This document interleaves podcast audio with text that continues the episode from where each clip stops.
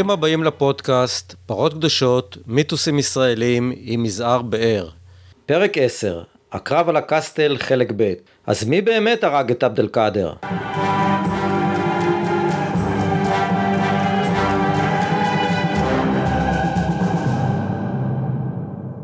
לא היינו נצרכים לחזור שוב אל הקסטל ולפרק נוסף העוסק בשאלה מי הרג את עבד אל קאדר אל חוסייני לולא המידע החדש אשר ברצוננו להציגו כאן. ולפני כן צריך לעצור ולשאול האם זה בכלל חשוב מי לחץ על הדק הרובה שהרג את עבד אל קאדר אל חוסייני? התשובה שלי היא לא. אבל חשוב להתבונן כיצד מתקבעות אמיתות בתודעה הציבורית, כיצד נכתבת ההיסטוריה, האם ניתן בכלל להגיע לחקר האמת שנראית לרגע ברורה כל כך, ורגע אחר כך חמקמקה עד בלתי מובנת? מי בעצם כותב את ההיסטוריה ומעצב את הידע שלנו עליה? מי קובע איך ייראו הנרטיבים הלאומיים שלנו? מי קובע אמת ועובדה מהן, וגרסתו של מי אינה נשמעת? שימו לב לתסבוכת שמתהווה לנגד אוזנינו ככל שאנו מעמיקים בבדיקת מיתוס הקרב על הקסטל וללידתן של דמויות חדשות ונרטיבים חדשים בסיפור המעשה. האזינו ושפטו. בפרק 5 שעלה לאוויר לפני כמה חודשים עסקנו ביממה הגורלית שבין השמיני והתשיעי באפריל 1948 שנחרטה בזיכרונם של שני העמים כיממה החשובה ביותר במלחמה שעיצבה את גורלם. נפילתו האקראית של הגיבור הלאומי הפלסטיני עבד אל קאדר אל-חוסייני בקסטל והאירועים שהתרחשו בהמשך סימנו את ראשית הנכבה הפלסטינית ואת הניצחון היהודי במלחמה. סיפרנו על דמותו של עבד אל קאדר כאסטרטג מחונן ואליל המונים שהוביל את הפלסטינים להצלחות ניכרות בשלבים הראשונים של המלחמה ואת ההשפעה של נפילתו האקראית על המשך המערכה. בפרק ההוא בדקנו גם מי הרע והרג את עבד אל קאדר אל-חוסייני עם אורחנו דני רובינשטיין.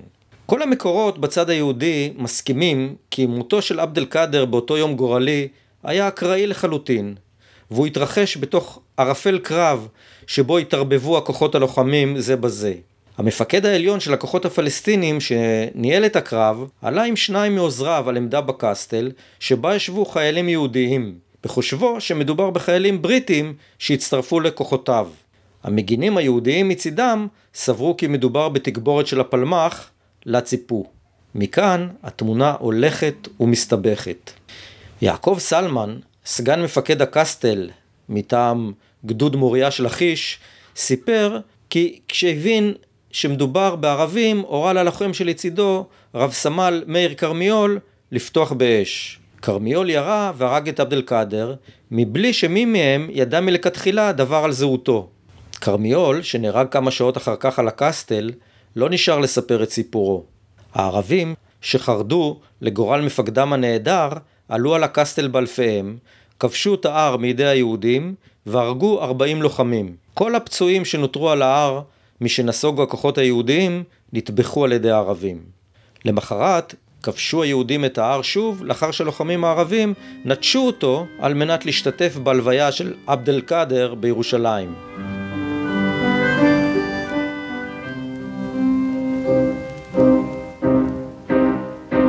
הגרסה הזאת שבה ושוחזרה בהזדמנויות שונות ועל ידי אנשים שונים. חיים ליברמן, שהיה חייל בן 16 בקרב על הקסטל, הוציא ב-2008 ספר בשם עשר שניות באפריל, על אותן שניות גורליות. בתוכנית שאלות אישיות סיפר ליעקב אגמון את גרסתו על הרגע החשוב ביותר בקרב על ירושלים. שאלות אישיות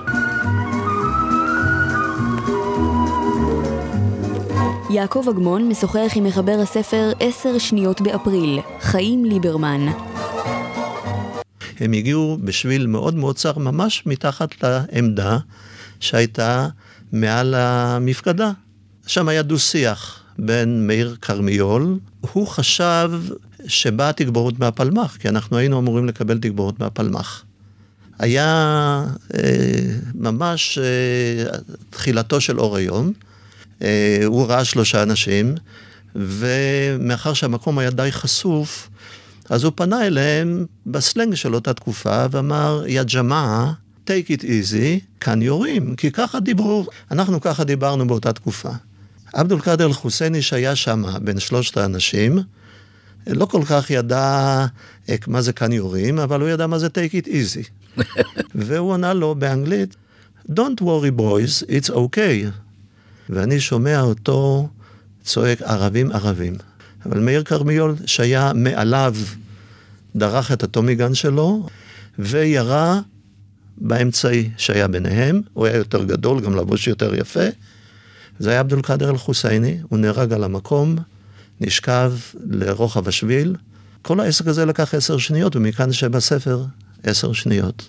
יעקב סלמן, שהאריך חיים לאחר אותו קרב היסטורי, היה דמות ירושלמית מוכרת, ותקופה מסוימת אף כיהן כסגן ראש עיריית ירושלים. הוא היה מקורב לעיתונאים ולהיסטוריונים, והרבה לשחזר בהרצאותיו את קורות הלילה ההוא. אתוס קרב הקסטל מתבסס בצורה כמעט בלעדית על עדותו של סלמן, ושל מפקדו מרדכי גזית, ושל חיים ליברמן, החייל שהעלה על הכתב את סיפור השניות הדרמטיות על הקסטל באותה יממה גורלית בקרב על ירושלים. גרסה זו לסיפור המעשה נותרה עד היום הגרסה הדומיננטית שעליה מחנכים דורות של ישראלים. גם השלט הניצב באתר ההנצחה של הקסטל מציג את נקודת המבט היחידה הזו. האומנם זה מה שקרה לקסטל בלילה שבין 8 ל-9 באפריל 1948? לה, כפי שתכף יתברר, דמות חדשה עם סיפור שונה לחלוטין הפציעה כאילו משום מקום ובלבלה את היוצרות. לאחר שפרק א' על קרב הקסטל כבר עלה כאן לאוויר, נתקלתי בעדות של איש אחד, לוחם פלמ"ח בשם משה כצנלסון, שהשאיר מכתב לילדיו שנפתח במילים ילדים, אינני מבקש הרבה, רק לספר על עלילותיי במלחמת השחרור. במכתב טוען הפלמ"חניק כי בניגוד לסיפר המוכר על סלמן וכרמיול מאחיש, הוא, הפלמ"חניק הלא מוכר, היה החייל שהרג את עבד אל-קאדר. כך לפחות קראתי באנתר הנצחה נידח אחד בקריית טבעון שהביא את סיפור המכתב של אותו משה כצנלסון. האם מדובר בגחמה של אלמוני שביקש להשאיר לילדיו מסר של גבורה? סיפור שקשה לבדוק אותו באמת אחרי כל כך הרבה שנים מול הסיפר האחר והדומיננטי.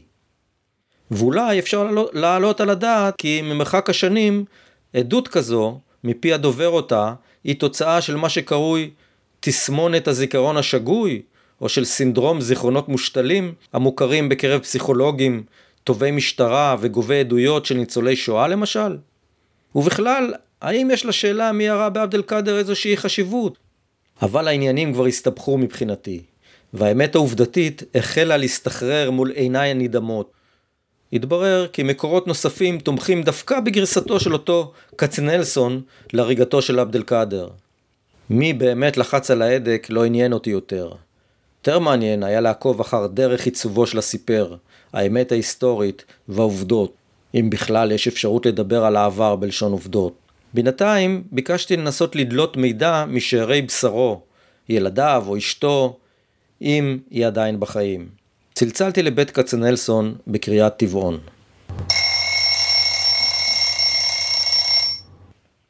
מן העבר השני ענה לי קול חזק וצרוד כשל חייל ותיק.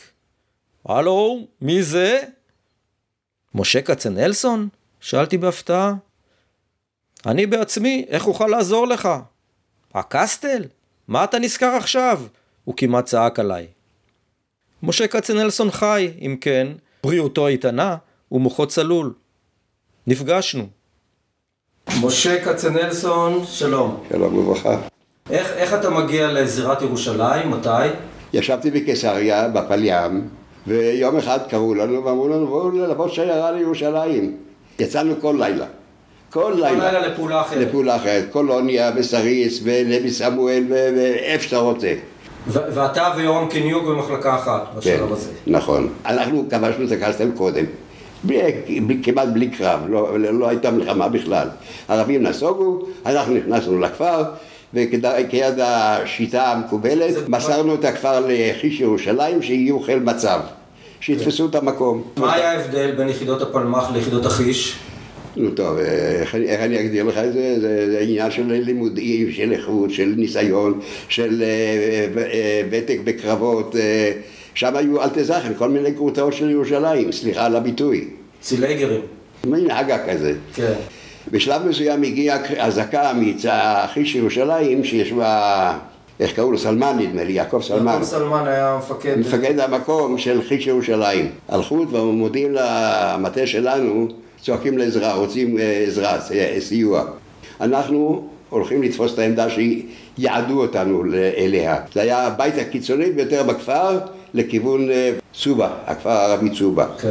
כן, אני בא לשם ואני מוצא שם אה, כיתה של חיש ירושלים, איזה שבעה או עשרה איש, שלושה ברנים, אף אחד מהם לא עובד, כולם דפוקים. עבדך לוקח את הכת של הרובה שהוא בא איתו, הרובה האישי, מוציא מהכת את המשמנת, את המברשת, את המשכולת, כל הסיפורים, מנקה את מסת הגזים של הברנים, כולם התחילו לעבוד. אז עזבתי את הרובה בצד והתחלתי לעבוד רק עם הברק. אתה, אתה בעצם אומר ש, שהמיומנות המקצועית של ודאי, הם- הייתה ירודה מאוד. זה, זה לא היו חיילים, זה, אמרתי לך, אני, אני, אני מתבטא אולי לא יפה, אל תזכן, דבר אבל. אבל ז, זאת הייתה עובדה. זה היה החומר האנושי הזה שהחזיק את זה ב- ב- בקסטל. ארבע בבוקר, ביום השלישי שלנו שם בבניין הזה, אני יושב במשמרת ארבע בבוקר עם הברן, כמקובל בכפרים הערביים בירושלים, בסביבה. אני יושב ליד גדר אבן כזו שהתמקמתי עליה עם הברן ומסתכל, פתאום אני רואה שלוש דמויות. אני מסתכל שלוש דמויות, יפה מאוד, כפיות נהדרות, יפות, מדפדפות ברוח, שמחה וששון. רגע, זה לא חושך בארבע בבוקר? ארבע בבוקר התחיל העיר היום. אני רואה את הדמויות עולות, אני מכוון את הברן לשמה, בינתיים ההוא צועק שם, אחד מהשלישייה צועק, הלו בויז, שהוא אז הערבי אבל הוא מדבר ענה על... לי מישהו שצעק לו משהו אחר. אף אחד לא יודע מי צעק לו משהו, אני לא שמעתי שמעת. כלום. אני לא שמעתי כלום, שמעתי רק את הצעקות שלו, הלו בויז. אני לא, לא, לא זה הרבה רחובות, ראיתי את הכאפיה, הרבצתי צרור. אחד נפל, כן, אחד נפל, שניים התקפלו ונעלמו. בדיעבד, אחד שהיה צפונית ממני, בעמדה שנייה, שמע את היריות שלי, התעורר, וראה את, הזה, את הדמויות האלה, אז הוא לקח רימון וזרק לשם. אני מזה יותר לא ידעתי כלום. עשר בבוקר אני שוב פעם בשמירה נוספת, ואני מסתכל החוצה, וואלה אלוהים, סרט אינדיאני. כל הגבעות, מסביב, מקולוניה ומפה ומשם ומצובה, ומכל הערים, מכל הגבעות שמסביב, הומי ערבים, עדרים שלמים. אני ניגש למ"כ שלי ששכב ישן בתוך הבית, אני, אני אומר לו, הערבים עוטפים אותנו מכל הצדדים. אז הוא אומר לי, באיזה מרחק? אני אומר לו, זה 400 מטר. אז הוא אומר, תרים את הגרה, אל תרביץ. ממשיך לישון. בינתיים הערבים התקרבו, התקרבו, התקרבו, ואנחנו רואים אותם מתקרבים. הקשר בין העמדות, בין ברית השייח, שהיה הנקודה הגבוהה ביותר, היה צפונית מאיתנו. שם היה סלמן בבית שם היה כנראה, כנראה ישב שם, זה היה המטה שלו. שם הייתה עמדה של חיש ירושלים עם מקלע כבד. והקשר בין העמדות היה בצעקות, אנחנו צועקים לו אחורנית, תצא, ת- מדוע אתם לא יורים? תראו כבר, לעזאזל. לא היה עם מי לדבר. אני כבר מעיר את כל החבר'ה שיושבים בחדר וישנים. קומו חבר'ה, יאללה. מתקפלים, אנחנו מוקפים ערבים מכל הכיוונים ואנחנו מתחילים לזוז ומתחילים לסגת דרך הכפר כל הבתים עוד עומדים על תילם רק אחר כך, בדיעבד, אחרי המקרה הזה, אחרי הכיבוש הנוסף פוצצנו את כל הבתים שם, אבל אחר כך באותו זמן אנחנו נסוגים דרך הכפר מכל זווית של בית, מכל חלון, מכל עמדה, מכל פה, יורים עלינו, מכל הצדדים. אני מתחיל לרוץ למטה, בדרך אני פוגש חייל פצוע ששוכב שם, לא יכול לזוז, חטף ברגל. אני עם הרובה שלי האישי, איך עוזבים רובה אישי, אסור, והברן, ואני לוקח את שני הכלים האלה ואת החייל הפצוע על הגב ואנחנו רצים למטה. מסרת ירושלים, משם יורים עלינו וואי וואי וואי. משם יורים עלינו הערבים, ומפה מהקסטל יורים עלינו, ומשם יורים עלינו, מכל צד יורים עלינו. ואנחנו רצים בין הכדורים. פוגשים אותנו שלושה חבר'ה, שלושה בוסים שלי, של הפלמ"ח. אדון בני מרשק, יוסף לטבנקין ויצחק רבין. אז הם אומרים לי, אתה עבדול קאדר חוסייני, כל הכבוד. לא רוצה יותר כלום, לא רוצה מדליה, לא רוצה כלום. תנו לי זוג נעליים, נעלי צנחנים האלה עם הקרפ. עכשיו, ש- שהם אמרו לך, הרגת את עבד אל-קאדר אל-חוסייני. כן. איך הם ידעו? זה אני מסיק בדיעבד, לא מפני שאני ידעתי. אלא ברגע שהוא מת, החבר'ה של. של חיש ירושלים הוציאו לו את הניירות מהכיס. כן. ומסרו את זה לאן שצריך למסור את זה, ושם גילו שמי שכתוב שם היה אה, עבדול קאדר סלים, כן. זה עבדול קאדר חוסייני. כן, אבל איך הם ידעו שאתה ירית פה? מי? רבין ומרשק, ו... המילה הסתובבה, מה אני יודע? בכל אופן, יכול להיות שהם שמעו את זה מסלמן ו... אני לא יודע. עכשיו? אני לא יודע. אני- קוד- קודם כל, ב, ב, מהזווית שלך, שאתה יושב במבנה, מה, מה המרחק בין, בין המבנה הזה למבנה הפיקוד של סלמן ושות'? 30-40 מטר. אוקיי. ואתם, ויש ביניכם תקשורת במשך? הצעקות. צעקות. אתה יושב ב, בעמדה לפנות בוקר, ואתה רואה את הדמויות כן. מתקרבות, כן, אין לך שום תקשורת עם, לא. עם העמדה הסמוכה. אף אחד. אוקיי. ו- ו- ו- ואתה לא שומע לפני זה יריות? שום או- דבר. ואחרי שאתה יורד... הערבים רק התחילו להתקרב, אני ראיתי אותם על הגבעות מסביב, אוקיי. אבל הם לא הגיעו לטווח ירי. ואחרי שירית, אה, ירו עליו עוד, עוד אה, אנשים? לא, לא שאני, לא שאני יודע. היית שומע אם היו יריות? היו יריות הייתי שומע והייתי, ב... חוץ מזה אני הרי נכנסתי לתוך המבנה כדי להעיר את החבר'ה. ל- למבנה הפיקוד? לא, לא, למבנה שלנו, שלך. לח- למבנה שבו התגוררנו. אז יכול להיות שבזמן הזה ירו ולא שמעת? לא, לא מאמין. אבל זרקו רימון, אתה אומר. לא, הבחור שישב בעמדה על ידי זרק רימון. לא מהעמדה של סלמן. לא, לא. לא, לא מהמבנה למעלה, לא. אוקיי. לא מהמטה. אוקיי. לא מבית השייח שיושב בראש ההר. שבו היה- היו סלמן וכרמיאל. סלמן והמטה שלו עם כל כן. החבר'ה, לא, כרמיול ישב במקום אחר. כרמיול ישב כמוני, אבל יותר, יותר צפונה ממני. באיזה מרחק? אה, עוד איזה 30 מטר. אוקיי. עכשיו, אה, את כרמיאל הכרת? לא, אה, עכשיו, י- יכול, יכול להיות שמישהו ירה לפניך, לא. או בזמן שאתה יורד? לא. אז בוא, בוא תסביר לי איך קרה הדבר המופלא הזה, שבהיסטוריה הכתובה היום, יש אה, סיפור מאוד אה, ברור, שלפיו שני אנשים, יעקב סלמן ומאיר כרמיול, סלמן אומר לכרמיול, מאיר, זה ערבים, תירה. לא היה קשר. ביניהם בכלל. סלמן ישב בבית השייח וכרמיול ישב בבית בודד, כבר כמו שאני ישבתי, כן. בבית בודד. יכול להיות שברגע הנתון הזה. הם היו אחד לא, היו יחד? לא. לא. אז אה, לך יש הסבר? יש לי הסבר לזה. כן, אז בוא תסביר איך, איך קרה. זה מלחמת יוקרה בין הפלמ"ח ובין חיש אז ירושלים. תסביר לי, תסביר לי את מלחמת היוקרה. אני. יריתי בו. הוא נפל על יד כרמיול, שהוא עלה על העמדה שלו, לא על שלי. כן. אבל אני מעל הסוד, אני רואה אותו, ואני יורה עליו. הוא נפל על יד כרמיול, כרמיול הלך והוציא לו את הניירות מהכיס, מסר את זה לסלמן. כן. מזה הם עשו את הדייסה, ועשו מזה חיש ירושלים, הרג אותו. זה מלחמת יוקרה. יש לי שאלה נוספת פה. כן. הפלמ"ח, הוא רצה את הכבוד, אנחנו הרגנו את עבדול קאדר. כן, זה אני מבין, אבל בכל זאת, הפלמ"ח זה יחידת העילית. נכון. עומד בראשה יצחק רבין ואנשים אה, יוסף רציניים. לטבנקין, ש- כן, נכון. שהפכו להנהגת המדינה וכדומה. יש להם שליטה על כתיבת ההיסטוריה. איך הם לא דאגו לתת לפלמ"ח את הכבוד המגיע לו, נקרא לזה בלשונך. אתה מדבר על אשלונים שאין לי שום קשר איתם. אין לי הסבר, איך אני יכול להסביר? נגיד, באו לראיין אותך לספר הפלמ"ח בנושא הזה? לא, לא, אתה יודע מה? אין, עדויות מהקרב על הקסטל? לא. שה, שההיסטוריה נכתבת בצורה מאוד... מאוד, מאוד סלקטיבית, ואין לי שליטה על זה. אני, יש לי שליטה על זה? אין לי. יש עוד אה, מיתוס שמאוד מאוד השתרש בהיסטוריוזופיה של המלחמה, והוא שבקרב הקסטל, או באותה נסיגה, באותו לילה, בא לידי ביטוי ערך, אה, ערך צה"לי נקרא לזה, מאוד... אני יודע למה אתה שואף, אני יודע למה אתה שואף. לא היו דברים מעולם. לא בזמני. אני- רוצה להגדיר את הדברים. אה, ברור לי מה. שאומר... המפקדים ישמעו ואתם... אותו אלפסי, אומר אחד המפקדים, אלפסי, אומר, התוראים לסגת, המפ... המפקדים אתה שמעת את זה? לחכות." אתה שמעת את זה? אני לא שמעתי, גם אני לא. גם אני לא. גם אתה לא שמעת לא. ואתה היית שם. והייתי שם. אז בוא, בוא תסביר לי. לא, אני לא יכול- רגע, לפני שתסביר לי, אני רוצה לשאול אותך שאלה. ב- ב- כשאנחנו מדברים על עובדות היסטוריות, אנחנו לוקחים בחשבון שיכול להיות שאתה עד שהיית בנקודה מסוימת ולא שמעת מה שהיה 30 מטר או 40 מטר שמאלה או ימינה.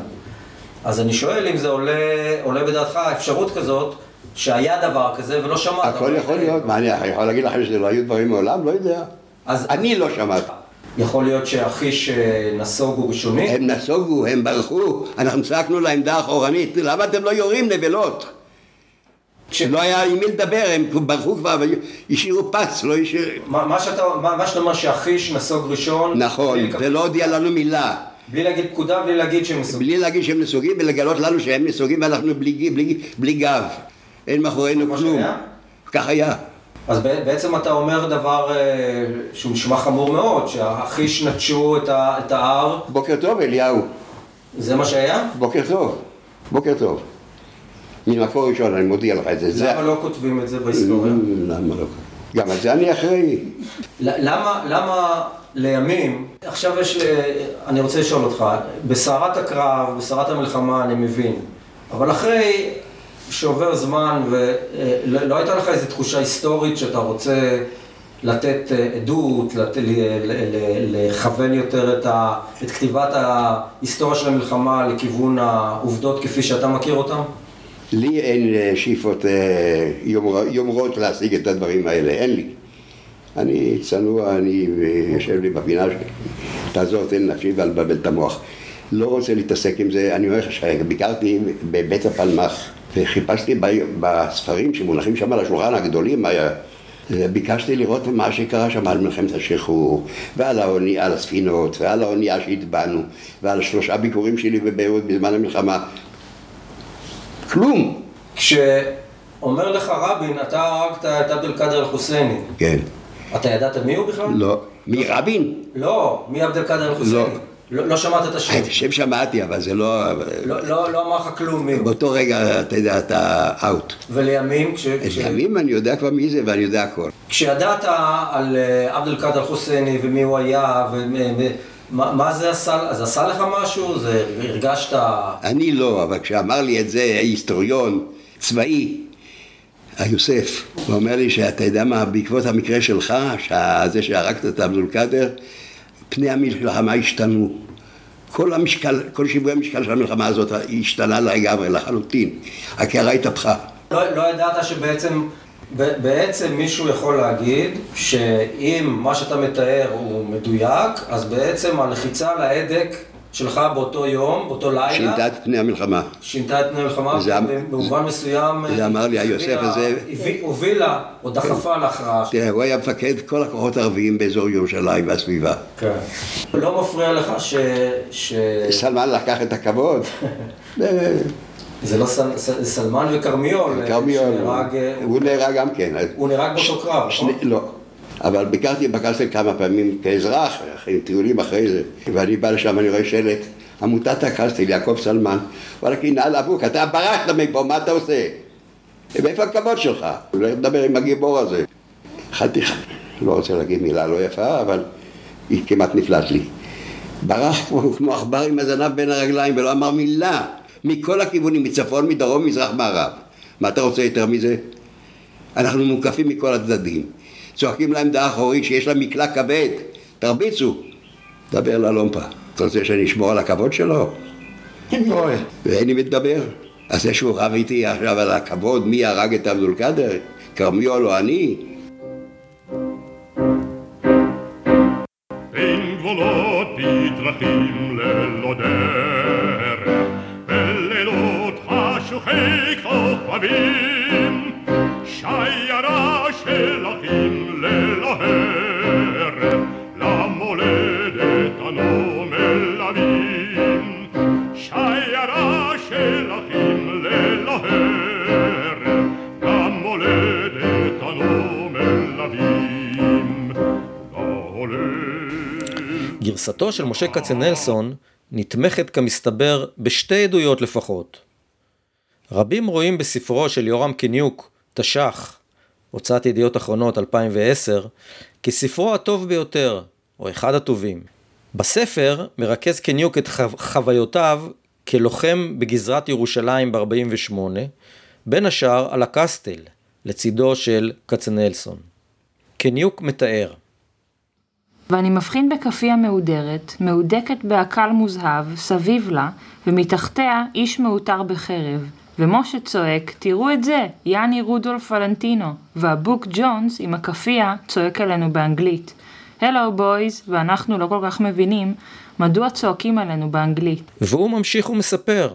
ומשה פוגע בוולנטינו, ממש כשההוא מבין ששגה, ושולף אקדח לירות לעברנו. בספרו התיעודי על הקרבות בירושלים, ירושלים לא נפלה, 1948, מחזק הסופר, ההיסטוריון והעיתונאי עמוס אילון, אף הוא, את הגרסה של כצנלסון. עבדול קאדר אל-חוסייני מת. הבחור בשם כצנלסון הרגו, בקרב על הקסטל. הבחור התמים לא ידע כלל את מי הרג באותו מדרון תלול ומסולע, המשתפע מן הקסטל דרומה. מספרים אגב שלימים התבייש אילון בספר שלו על המלחמה בירושלים והשמיד את כל העותקים שיכול היה לאסוף מהחנויות. הוא התחרט על התלהבות הנעורים והאולטרה פטריוטיות שליוותה את כתיבת ספר הביקורים שלו. לימים יעזוב אילון מיואש מהידרדרותה המוסרית של ישראל ויעקור לטוסקנה, שבה גם ימות ב-2009. שלושה מקורות שונים טוענים אם כן, כי לא אנשי החיש, מאיר כרמיול ויעקב סלמן, הרגו את עבד אל קאדר, כמו שכתוב בהיסטוריה הרשמית, אלא הלוחם הפלמ"ח, משה כצנלסון עשה זאת. הנה מה שאפשר להבין עד כה מהנרטיבים השונים על, על הריגת המפקד העליון של הכוחות הערביים. הקסטל נכבש לראשונה על ידי הפלמ"ח, יחידת העילית של הכוחות היהודיים, ב-3 באפריל 1948, ונמסר להחזקת פלוגה מגדוד מוריה של לכיש. בין שתי היחידות שררה טינה הדדית לא מוסתרת. בין הפלמ"ח והחיש היו הבדלים פוליטיים, אידיאולוגיים ומקצועיים ניכרים. אנשי החיש באו מן הזרם המרכזי של הציונות, מפא"י, הציונים הכלליים, הפועל המזרחי, ובלתי מזדהים מפלגתית. אנשי הפלמ"ח השתייכו לשמאל הציוני, סוציאליסטי, מפ"ם ואחדות העבודה. הפלמ"ח החזיק באתוס של גבורה, רעות והחוות לוחמים שטופחו בהווי צבעוני של קומזיצים, גניבת תרנגולות וילקוט הכזבים. בני מהרש"ק, שחיכה עם יצחק רבין לכצנלסון וחבריו ברידתם מן הקסטל, היה פוליטרוק הפלמ"ח, שדאג לטיפוח האתוסים והתודעה הפוליטית של הפלמ"חניקים. לכיש לא היה, לא היה מנהיג אה, אידיאולוגי, פוליטרוק, לא היה אתוס מאחד ולא סיפורי עלילות שסופרו סביב המדורה. אנשי החיש היו חיילים פחות מקצועיים, חלקם עולים חדשים או חיילים מבוגרים ולא מאומנים דיים. מפקדי הפלמ"ח היו צעירים מאוד, שובבים, רבי, רבי תושייה וכושר אלתור. יגאל אלון, מפקד הפלמ"ח, היה בן 30 בסך הכל ב-1948. מפקדי החיש היו מבוגרים, ותיקי הצבא הבריטי. הם חונכו על סדר ותכנון בסגנון בריטי, וסלדו מהפרטיזניות והאלתור של הפלמ"חניקים. לסיכום, אפשר לומר שהפלמ"ח היה כוח פורץ, כובש ומבריק, מושא להערצה וגאה עד יהיר.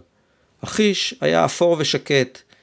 הפלמ"ח נתפס ככוח איכותי ומובחר שבא להציל את המצב, אך אינו נשאר בשטח לאחר הכיבוש ואינו נושא בנטל הפעולה האפורה השוחקת וחסרת התהילה של ההחזקה בשטח הכבוש, משימה שהותיר לכיש. על רקע הדברים הללו, תפס החיש את הקסטל לאחר שנכבש בראשונה על ידי הפלמ"ח. עם לוחמי החיש נשארה על הקסטל כיתה אחת של הפלמ"ח, שאליה השתייכו משה כצנלסון ויורם קניוק. החיכוכים בין שתי היחידות התגלעו מהרגע הראשון, ולא הסתיימו, לא תאמינו, עד היום הזה. בספר מוריה בירושלים בתש"ח, גדוד החיש הראשון בקרבות ירושלים, מתאר מאיר אביזוהר את שורשי המתח בין היחידות בימי הקרב על הקסטל. להלן בקיצורים הכרחיים. יעקב סלמן נכנס לקסטל, שזה עתה נכבש וביקש את רעננה ממפקדי פלמ"ח הראל להישאר איתו שעה-שעתיים, עד שהכוח שקיבל את הקסטל להחזקתו התארגן להגנת המקום. אין לי זמן, נהנה. בינתיים התחיל היום להעיר ויחידת הפלמ"ח התקפלה במהירות פנטסטית. רעננה השאיר כיתה אחת מאנשיו, ואמר לסלמן כי הוא עושה זאת למקרה שיהיו בעיות. אני זוכר היטב שאמירה זו, שפירושה היה כי לא סומכים עלינו, הרגיזה אותי מאוד. סיכם סלמן. וזה בדיוק מה שסיפר לי כצנלסון מהזווית שלו. בפלמ"ח זלזלו בכושר הצבאי של אנשי החיש וביכולת שלהם לתפקד תחת אש. בספרו תש"ח מצטט יורם קניוק את מפקד הכיתה שלו מהפלמ"ח שמזהיר את חייליו בנוגע לחישניקים. יש לשמור על החיילים הירושלמים כי הם עדיין לא ראו אש חיה ואולי יברחו.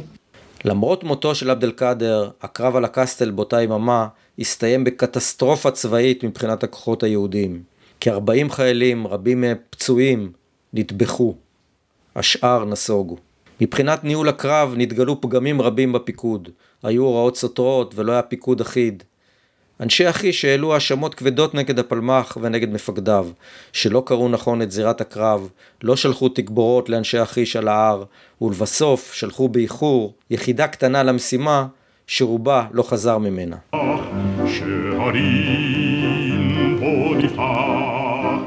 למח ולזקן,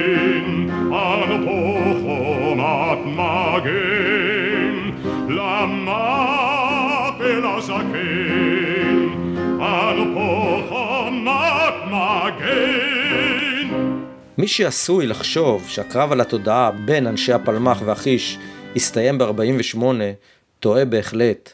ב-14 בנובמבר 1995, עשרה ימים לאחר רצח יצחק רבין, מי שהיה מפקד חטיבת הראל של הפלמ"ח בזמן הקרבות על פריצת הדרך לירושלים, נרשמה למרבה האירוניה במשרדי רשם העמותות עמותה חדשה, עמותת ותיקי גדוד מוריה של לכיש. נדמה כי אחת ממטרותיה של העמותה היא ללחום את שימור הנרטיב ההיסטורי של לכיש. מצאתי שם דוח של גדוד מוריה של לכיש על קרב הקסדל שהוגש למחוז. לפני הקרב נרשמה אזהרה, האנשים אינם מאומנים. האויב לעומת זאת מצטייר בדוח כמאורגן ומחומש כהלכה, ונתון לפיקוד מיומן. על פי אותו דוח, כיתת הפלמ"ח של כצנלסון, קניוק וחבריהם, שצורפה לאנשי החיש, הוצבה במשלט הדרום-מערבי והוחלפה מדי 24 שעות, דבר שעורר קנאה בקרב אנשי החיש, אשר לא הוחלפו למחרת ולא כעבור שבוע ויותר. גם בכלכלה וגם בתחמושת היה יתרון ברור לפלמ"ח. חילופי הדברים הקשים בין רעננה מהפלמ"ח ויעקב סלמן מהחיש משקפים את תפיסת התפקיד השונה שלהם, שהותירה פתח לאי הבנות קשות. ספר החיש מתאר במילים קשות את יחס הפיקוד האזורי של הפלמ"ח למצוקתם על הקסטל. הכוח שהגיע לקסטל מנה 60 אנשי פלוגה א' של גדוד מוריה. איש לא יוכל לגזול מהם את תפארת עמידתם. איש לא יוכל לפצותם על אבדותיהם, וגם איש לא יוכל לשכך את זעמם על מה שנתפס בעיניהם כהפקרתם, כאשר בקשותיהם החוזרות ונשנות לתגבורת לא יתמלאו. לא נמצאה שפה משותפת, לא התקיים אמון הדדי, ונתק זה היה הרי אסון. כך מתוארים הדברים במהלך הנסיגה מהקסטל. סלמן וההולכים אחריו, קרוב ל-40 מספרם, עשו חניית ביניים קצרה בנחלת יצחק, והגיעו לפנות ערב לקריית ענבים. שם נקרא סלמן אל מגד הפלמ"ח יוסף טבנקין, וזה שאלו, למה נסוגותה? של... סלמן השיב, חתיכת נבלה, מדוע לא שלחת תגבורת? לא האמנת לנו? למה עשית זאת? היה לי חשק להוריד לו סטירה. התקדמתי לעברו. העיד סלמן. על הקטסטרופה הצבאית שהתרחשה לקסטל יכול להעיד מכתבו של המ"פ מנחם ריצמן לאחיו שנכתב שלושה ימים אחרי הנסיגה. מי נותן את הדין על כך? מי יישפט בגלל 40 הבחורים שעבדו? מי? למעשה קרב הקסטל לא הסתיים עד היום והוא נמשך במלוא עוזו בדרכים שונות. נקפו 64 שנים, הנה בקיצורים הכרחיים התכתבות בין דוקטור דני פרימן בשם עמותת ותיקי גדוד מוריה לנטע גורביץ', העורכת הראשית של ידיעות ספרים בעניין הספר תש"ח של יורם קניוק. 19 בפברואר 2012 שלום גברת נטע גורביץ', לאחר שקראתי את השח של יורם קניוק, הרשיני נא לשאול אם אתם גם מוודאים שהפרטים על האירועים אכן נכונים. יורם קניוק כותב כי אני מבחין בכפי המהודקת בעקל מוזהב סביב לה ומתחתיה איש מעוטר בחרב. כל התיאור הנ"ל הוא המצאה של הכותב ואין לו כל קשר עם המציאות, כי האמת היא שההתקפה של מאות הערבים הייתה על מנת לקחת את גופתו של עבד אל-קאדר אל-חוסייני שנהרג עם עלות השחר של אותו היום. הרבה שעות לפני אותה התקפה נהרג עבד אל-קאדר על ידי חייל שכינויו היה כרמיול, מגדוד מוריה של חטיבת הציוני. אני מפנה אותך לספר המתאר את האירוע שבו נהרג עבד אל-קאדר בדייקנות, ונכתב על ידי חיים ליברמן, שהיה ביחידת הקשר של חטיבה 6. שם הספר, עשר שניות באפריל, בהוצאת דיונון. צר לי על הפגיעה באנשים שנהרגו בקרב הזה, לפי תיאורו הדמיוני של יורם קניוק. בכבוד רב, דוקטור דני פרימן. 20 בפברואר 2012, דוקטור פרימן היקר, קראתי בעיון רב את מכתבך, ואני מבינה היטב את הטענה שאתה מעלה. עם זאת, תש"ח הוא ספר סיפורת, שאומנם מבוסס על אירועים מציאותיים, אבל נוטל לעצמו את החירות האומנותית שהיא, מיני ובי, אבן היסוד של היצירה הספרותית. הוא אוהב מציאות ובדיה בטקסט שאין לו כל כוונה ושאינו מתיימר להוות תיעוד היסטורי מדויק או מחייב. עמדה זו של הטקסט ברורה, הן מעצם הז'אנר שבו נכתב, והן מנוסחת בבירור על ידי הסופר עצמו. בכל מקרה, אני מקווה שתוכל להבין שאין בהם כל כוונה לפגוע בזכר הנופלים. בכבוד רב, נטע גורביץ'. והוא עונה לה שוב. 26 בפברואר 2012 שלום גברת נטע גורביץ', אני מודה לך מאוד על תשומת הלב ועל שהגבת לדברים שכתבתי. הסתבר לי כי יורם קניוק דיבר עם חיים ליברמן, שכתב את הספר עשר שניות באפריל, שאותו הזכרתי. לכן, עיבוד הזיכרון של מר יורם קניוק הוא תירוץ שמאפשר לו לבחור מה הוא רוצה לפרסם ומה להסתיר. טענותיי הן בנוגע לגישה הניהליסטית שלו, שמשתמעת כחוסר כבוד לאנשים שאכן הרגו את עבד אל-קאדר אל-חוסייני לפני עלות השחר של אותו יום. אכן, הסיפור הציני של מר קניוק על הקרב בצהרי אותו יום, על דמות עטורה, בכפיה מהודרת, מהודקת בעקל מוזהב סביב לה ומתחתיה איש מעוטר בחרב, ומשה צועק, תראו את זה, יעני רודולף ולנטינו, והבוק ג'ונס צועק באנגלית, הלו בויז, נשמע בלתי אמין. הרי שני מילים אלו הן שעבד אל קאדר אמר לכרמיול לפני שהכרמיול ירה בו. הביטוי הנ"ל באנגלית מוכיח כי מר קניוק זכר את הסיפור האמיתי של חיים ליברמן, לכן הסיפור המקושקש הוא זלזול בכרמיול וחבריו, שלאחר מכן נהרגו את צבאותיו של עבד אל קאדר, הסתערו כדי לקחת את גופתו. לצערי, כתיבתו של מר קניוק גורמת לילדיי ולנכדיי להאמין לסיפורת מעוותת וניהליסטית של הספר תש"ח, שמקנה מורשת מוטעית לדורות הבאים. משום מה, בחר קניוק לעוות את האירועים הקשים והחשובים בקשקוש על רודולף ולנטינו, ועל איזה משה חסר דמות שירר בו. בברכה, דני פרימן. אם חשבנו שבכך מתמצה קרב הגרסאות על מה שאירע באמת על הקסטל ב-48, מצטרפת לחגיגה גרסה נוספת ודרמטית שיש בה גם מימד אקטואלי.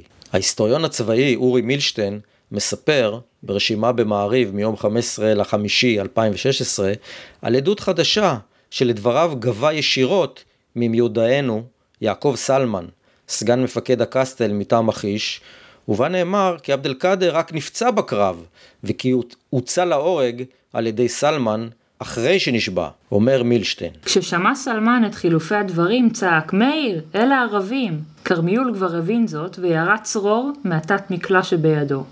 עבד אל-קאדר נפגע ונפל, עוזריו ברחו. ווטר, ווטר, התחנן הפצוע. סלמן העיד באוזני כותב שורות אלה שהוא הצמיד אקדח לרקתו, ושאחד המפקדים אמר לו לא לחסל אותו לעיני כולם, אלא בצד. סלמן גרר את הפצוע הצידה וירה בראשו. הגרסה הדרמטית הזאת של אורי מילשטיין יכולה להאיר את פני קרבות הקסטל באור שונה, וגם טבח הפצועים היהודיים בידי הערבים יכול להתפרש כנקמה על חיסול לכאורה של עבד אל קאדר הפצוע. אלא שלגרסת מילשטיין לא מצאתי אישוש ממקור נוסף, ואילו העד סלמן, שעל עדותו לכאורה מבסס מילשטיין את דבריו, לא יכול לאמת את הדברים, כיוון שכבר הלך לעולמו. אפשר ורצוי בכל אופן להתייחס בחשדנות לגרסה זו, גם בגלל מה שנראה כמוטיבציית יתר של ההיסטוריון לייצר אג'נדה פוליטית. יעיד על כך יותר מכל אחד אחר, אורי מילשטיין בעצמו, שמסיים את מאמרו במילים אלה. איש מחברי האליטה ששלטו בישראל עשרות שנים לא התרגש מכך שעבד אל-קאדר אל-חוסייני נורה בראשו, באותו פצוע ומתחנן למים. כדאי לילדיהם ולנכדיהם לזכור זאת עתה בדיונים על הסמל החובש מחברון, אליאור עזריה. הנה אנו למדים שקרב הקסטל לא היה סתם עוד אירוע נשכח מהעבר הרחוק, וכי הוא עדיין אקטואלי לחלוטין, חי ופועם, ממשיך לטפח יצרים וגורם לאנשים שונים להילחם זה בזה על הנרטיב, על הזיכרון ועל המשמעות, כאילו לא חלפו כבר קרוב ל-70 שנה. אי אפשר שלא להזכיר בעניין זה את ההתגייסות הכמעט לא תיאמן של ותיקי הפלמ"ח שעדיין חיים, שראינו לאחרונה נגד ההחלטה הממשלתית להנציח את שמו של רחבעם זאבי בכביש שער הגיא, לרגלי הקסטל שעליו לחמו אנשי הפלמ"ח ב-48 ועליו הקיזו את דמם. זאבי, הם זוכרים ומנסים להזכיר, לא נלחם איתם בשער הגיא. אז גרסתו של מי אמינה יותר? זו של סלמן ואנשי החיש, שטענו כי אם אלה הם שהרגו את המפקד העליון של הערבים והשפיעו בכך באופן מכריע על הקרב על ירושלים ועל גורל הארץ כולה? או זו של כצנלסון, קניוק ועמוס אילון שהעמיסו את האחריות ואת התהילה על גבו של כצנלסון הפלמחניק מקריית טבעון? והאם אפשר להקנות אמינות לגרסתו של אורי מילשטיין שעבד אל קאדר נרצח בדם קר בעודו פצוע? אחרי ששמעתי וקראתי את כל העדויות ואת החומר הנלווה, אני בטוח פחות באפשרות לענות על השאלה הזאת תשובה החלטית. יורם קניוק עצמו היטיב לתאר את חמקמותה של האמת ואת שבירות הזיכרון בתודעתם של גיבורי העבר בספרות השח. האם מה שראיתי אכן ראיתי? ואולי חלמתי את הכל. אני לא בטוח מה אני זוכר באמת. הלא איני סומך על הזיכרון, הוא ערמומי, ואין בו אמת אחת ויחידה. היה או לא היה, כך או אחרת. אומרים כי בזמנו טען נפוליאון כי ההיסטוריה היא מסכת של שקרים המוסכמים על כולם. אפשר להוסיף על כך שלפעמים ייתכנו יותר משקר אחד ויותר מאמת אחת שקשה יהיה להסכים עליהן. ובהיעדר הוכחות חותכות, המדריך היחיד שנותר לנו הוא האינטואיציה, השכל הישר וחוש הביקורת. ישפטו כל אחד ואחת מה קרה באמת על הקסטל באפריל 1948 כמיטב יכולתם.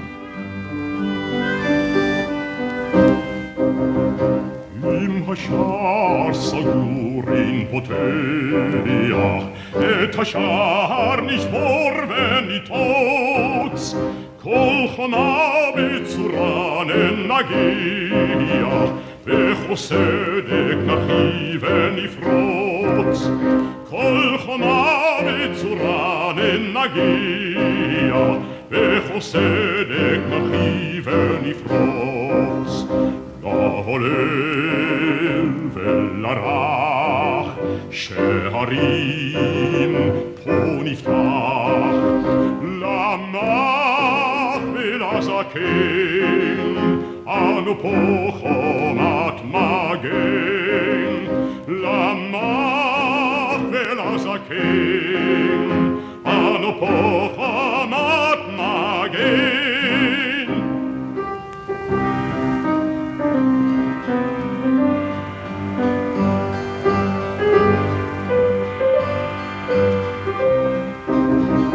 Scheiera al bechive al sar Ishaen aus Reis av Zakein gam la zeche sagare tashar Yom yavoshe na kan vechilem Gam la zeche sagare tashar Yom yavoshe na kan vechilem Na ole velara Shehavim bonifar